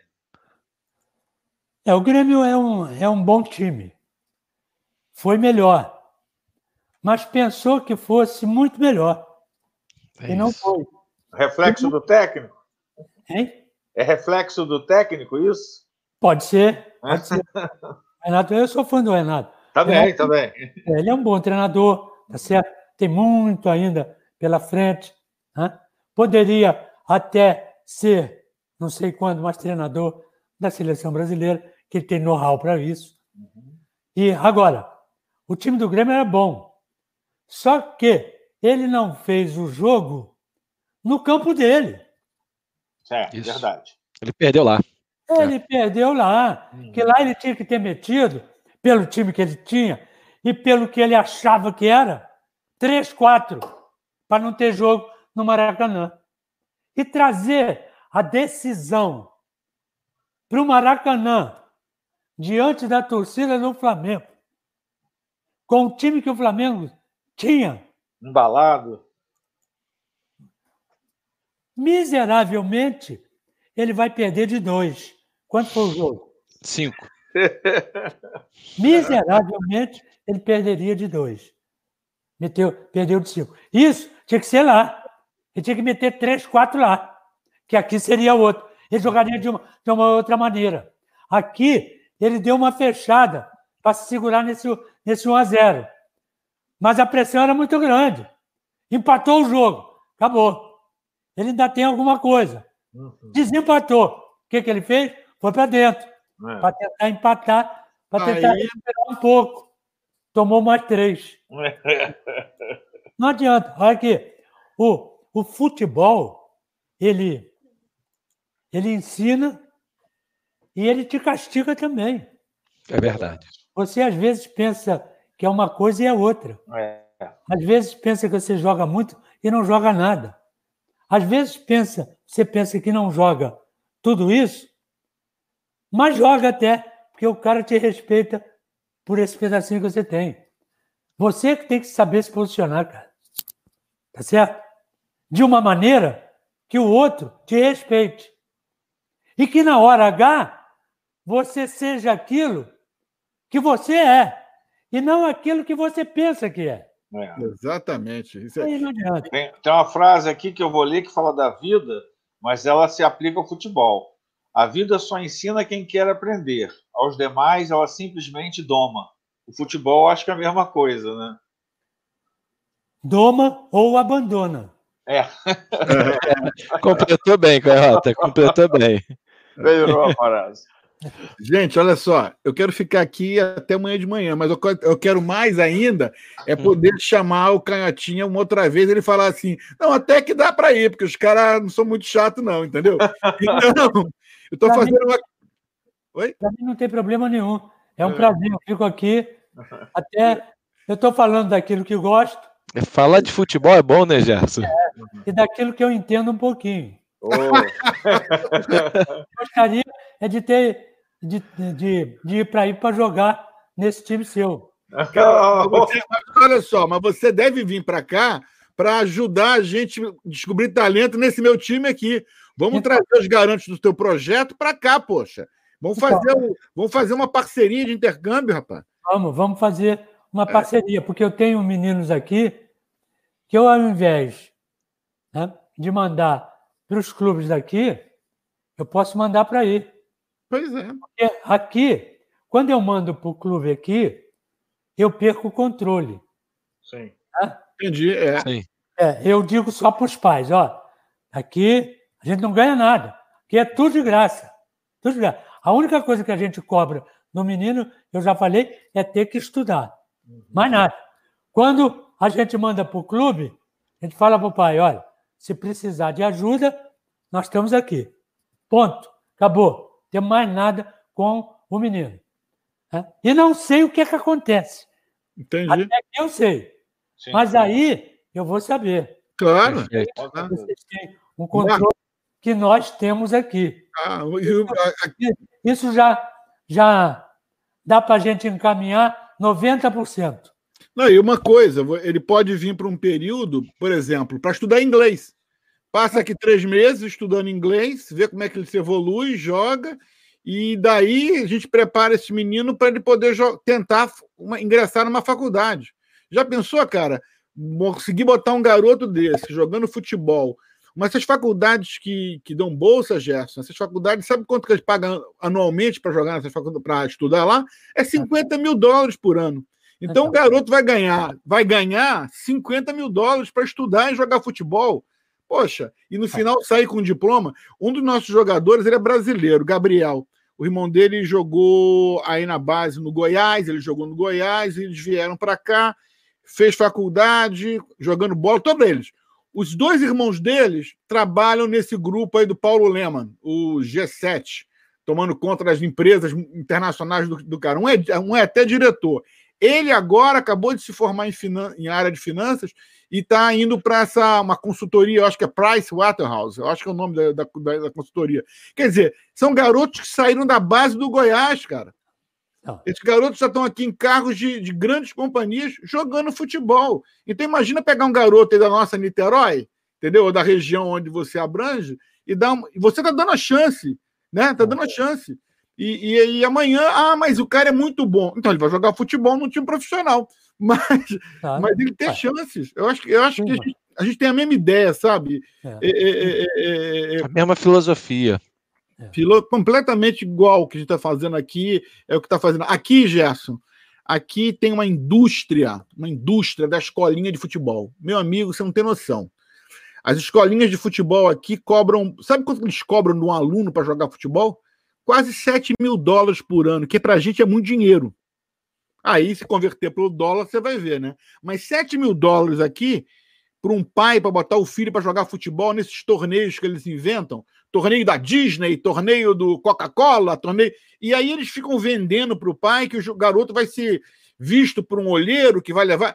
É uma. Olha, desculpa a expressão aqui, mas é só a gente pode falar. É uma sacanagem, cara. Eu fico revoltado com isso. É. E o pior é que o pai acredita. O pai acredita. É, é o sonho, e outra né? Coisa, e outra coisa, aqui é assim. O cara olha, né? alguns, não são todos. Olha o garoto, aí vai lá, quem é? Esse moleque aí, não, o moleque tá aí, tá. Onde ele mora? Vamos lá. Aí chega lá, vê a casa, vê a família e tal. Aí, e aqui, ó. Assina aqui. Vou bancar tudo. Vou bancar o garoto, vou dar roupa, vou dar isso, vou dar aquilo.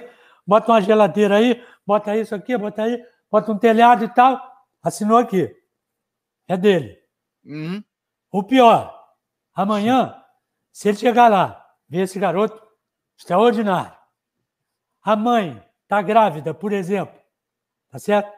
Ele banca aquele que está lá dentro. Já fez exame? Não. Então vamos fazer. É homem? É. Então vou bancar, porque pode ser igual a esse.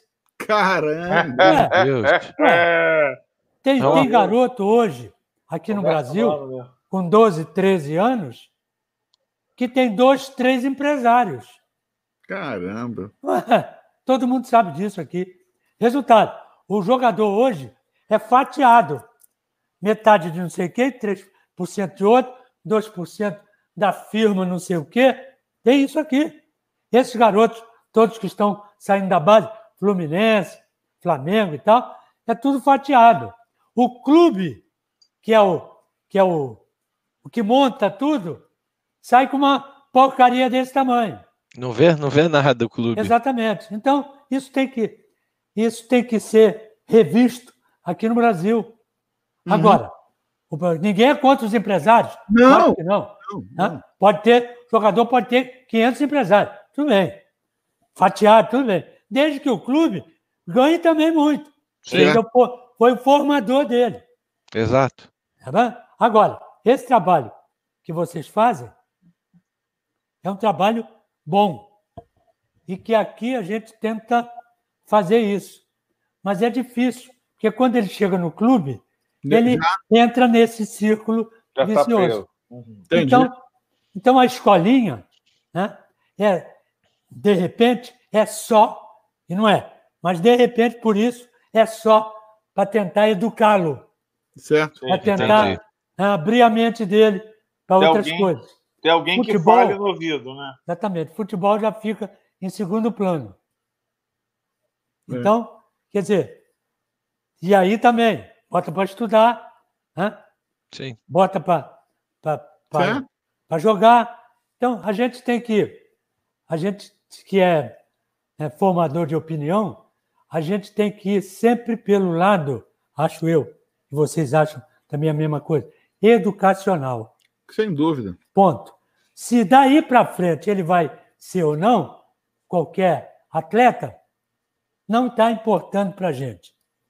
A gente quer saber se ele vai ser um homem digno, correto, né? intelectual, se possível. E não um cara que vai ser amanhã joguete na mão de qualquer um. Quando ele acabar, tá largado, joga aí, como tem tantos aí. Sim, verdade. Infelizmente. É. Rapaz, Gerson, eu tenho, o prazer de educar é tão, tão grande. Eu, quando eu mudei para cá tem 20 anos, né? Então, futebol de criança é essa fábrica de dinheiro que tem aqui que, que, se você chega lá querendo com essas ideias nossas, você tem que abrir um clube que nem a gente abriu. Né? Eu tive que abrir um clube, né? encontrar com o pessoal para fazer, porque os clubes aqui não aceitam isso, que é uma máquina de fazer dinheiro. E aí eu fui treinar basquete para poder ter isso que você está falando aí. Eu queria que meus filhos aprendessem a ser um bom cidadão. Então tinha um programa de basquete que ensinava exatamente isso. Porque o basquete aqui está lá em cima, já tem as faculdades e tal. Aí passaram-se anos, né? E eu era técnico, imagina, cara, eu, eu, não sabia nada de basquete, sem nada de basquete. Eu ensinava os garotos que nem jogava futebol. Você passa para esse, faz um lançamento longo. os outros técnicos falavam assim: Isso não é basquete, não se vira, não, não se mete comigo, não. Mas aí um dia eu estou no mercado, passaram-se alguns anos, veio um negão de dois metros de altura. Veio na minha direção, caminhando. Quando chegou perto de mim, olhou para mim parado e falou: técnico, coach Douglas, que saudade. É quando eu olhei os olhos do garoto, eu lembrei de que era o garoto pequenininho. Ele me abraçou, cara, e falou assim para mim assim: "Olha, muito obrigado, muito obrigado. Foram os melhores anos da minha vida quando o senhor era meu técnico." Olha só, cara, tem dinheiro que paga isso? Não é. tem dinheiro, cara. É verdade. Eu não, nunca mais vi esse garoto depois dessa vez que eu vi no supermercado. Não lembro dele, porque depois que eu treinei ele dois anos, ele foi embora, foi para outro lado, né? Mas ele lembra, ele, ele guardou uma coisa boa que na idade dele pequenininho eu podia ensiná-lo, entendeu? Era diversão, brincadeira. Então, é melhor do que me dar um cheque, entende? Claro. É muito melhor é verdade. É muito melhor. Me, me sinto mais... Aí quando eu falei assim, isso vai funcionar no futebol. Nós temos que fazer uma maneira, e aí começamos com o time de amador adulto, e agora estamos com os times das crianças. Mas vamos fazer esse projeto sim. Agora, Gerson, queria te pedir dois favores antes da gente encerrar aqui hoje. Primeiro, é que se você um dia pode voltar para aqui bater papo com a gente, continuar esse papo, a gente leva papo de educação, vamos conversando sobre isso. Ué, você marca aí, a hora que você quiser. Obrigado. Cá, Obrigado. Pronto. E a segunda é o Paulo César, que você falou aí do contato. Vamos fazer um contato. Paulo César, eu vou, vou dar o, Contato... De repente, de, repente, a gente faz um papo desse, você, Paulo César e a gente. Aí vai ser Ih, bom demais. Mas aí, aí não vai acabar nunca. Três horas, três horas de show. Aí não vai acabar nunca. Três horas. É. Eu vou, eu vou ficar, eu vou ter que ficar segurando ele, para não dizer as coisas todas. É, é, melhor eu sair e deixar com vocês. Deixar aqui, né? Aí, ó. Não, não, é. Aí, é, aí não, o cara é totalmente mas é um papo da melhor qualidade. Joia. Papo em, em, em, Mais uma vez. Inteligente, é isso. Teve, jogou na França, né? fala francês bem, foi condecorado né? pelo governo francês. É um, é um cara que Não, vale a pena. Queremos mesmo, queremos. E vai ser bom que de repente a gente pode fazer um programa com, com, com a com celebração da, da Copa de 70. Vamos botando pessoas, jogadores da seleção brasileira que, que jogar. Ele não jogou. É, jogou em 70, né? Ele era, ele era reserva. reserva né? É, ele jogou. É, e, e... Ele entrou em três jogos. É, então, Sim. isso aí. É, é. Gerson, mais uma vez, muito, muito obrigado. Muito obrigado mesmo. E você é uma pessoa fantástica, entendeu? Porque a gente, quando está do outro lado, a gente vê você na telinha. A gente está aqui desse lado, eu estou vendo você frente a frente. Você é a mesma pessoa. Muito obrigado. Boa noite aí. Valeu, boa noite. Eu, eu, queria, é, eu queria terminar dizendo que, que sou seu fã, sempre serei. Uh, a sua no nosso bate-papo me fez lembrar demais as transmissões dos jogos no rádio, que embora a gente vá para o Maracanã assistir os jogos, mas o radinho nunca saiu daqui do nosso ouvido, não é verdade, Gerson? Verdade. Então, e ouvir seus comentários sempre foram pertinentes ao futebol e dizer que eu acompanho o, o seu o YouTube sempre que acaba os jogos. Espero que 2020 possa voltar os jogos e poder ouvir as suas opiniões. Do, foi muito bacana a ideia. Acabava o jogo e logo em seguida eu ia para o YouTube ouvir os seus comentários. E que você possa falar melhor ainda do Flamengo em 2020, quem sabe em 2021 mais uma vez. Que nem foi em 2019. Valeu, eu que agradeço a vocês. Estou sempre aqui à disposição, tá certo? Para o que vocês precisarem. E um detalhe: quando eu perder um pouco medo de avião, eu vou aí para bater um papo com vocês e entrar em campo no seu time. Joia. Valeu. Nossa, Um abraço. Valeu. Muito obrigado, abração. Espero que aí o garçom tenha servido bem você aí, entendeu? É. A cola, a cola, a cola. Uma... Ele fala com vocês. Um abraço para você. Abraço.